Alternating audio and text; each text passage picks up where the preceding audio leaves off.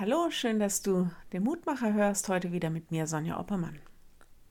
Heute ist Tag der deutschen Einheit. 30 Jahre seit der Wiedervereinigung. 30 Jahre Freiheit, sagen die einen. Andere sehen das nicht ganz so. Ich will gar nicht generell an die politischen, gesellschaftlichen, sozialen, ethischen, religiösen oder was weiß ich für Umbrüche denken. Mir geht es nicht um gelungen oder nicht, um Kritik oder Lob, sondern bei der Losung heute habe ich mich gefragt, ob es denn überhaupt möglich ist, dass ein ganzes Volk eine gemeinsame Basis hat oder noch mehr, eine gemeinsame Hoffnung.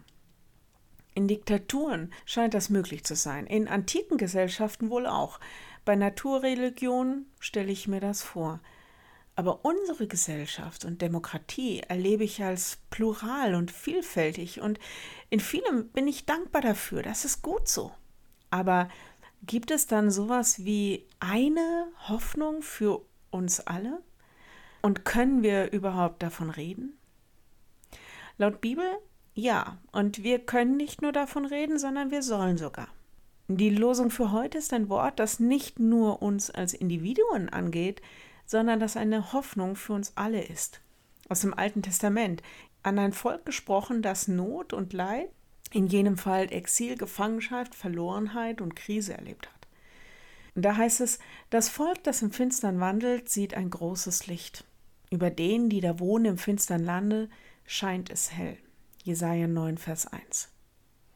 Wir kennen das Wort aus der Adventszeit als Hinweis auf den, der kommt, auf den, der Hoffnung ist, nicht nur für ein Volk, sondern für die ganze Welt, für alle, die Krise erleben. Hoffnung auf den, der sagt, ich bin das Licht der Welt.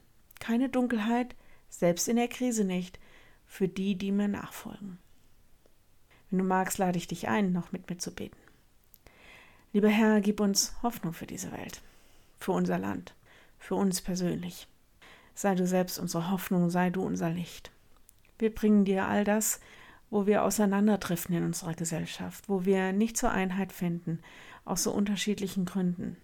Wir betrachten Hass und Gewalt mit Sorge in unserem Land, Rücksichtslosigkeit und Dekadenz.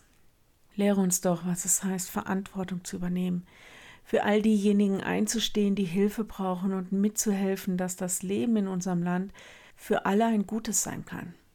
Gib uns Richtung, Gib uns Hoffnung. Und danke, Herr, für all das Gute, das wir durch dich schon erfahren haben. Amen.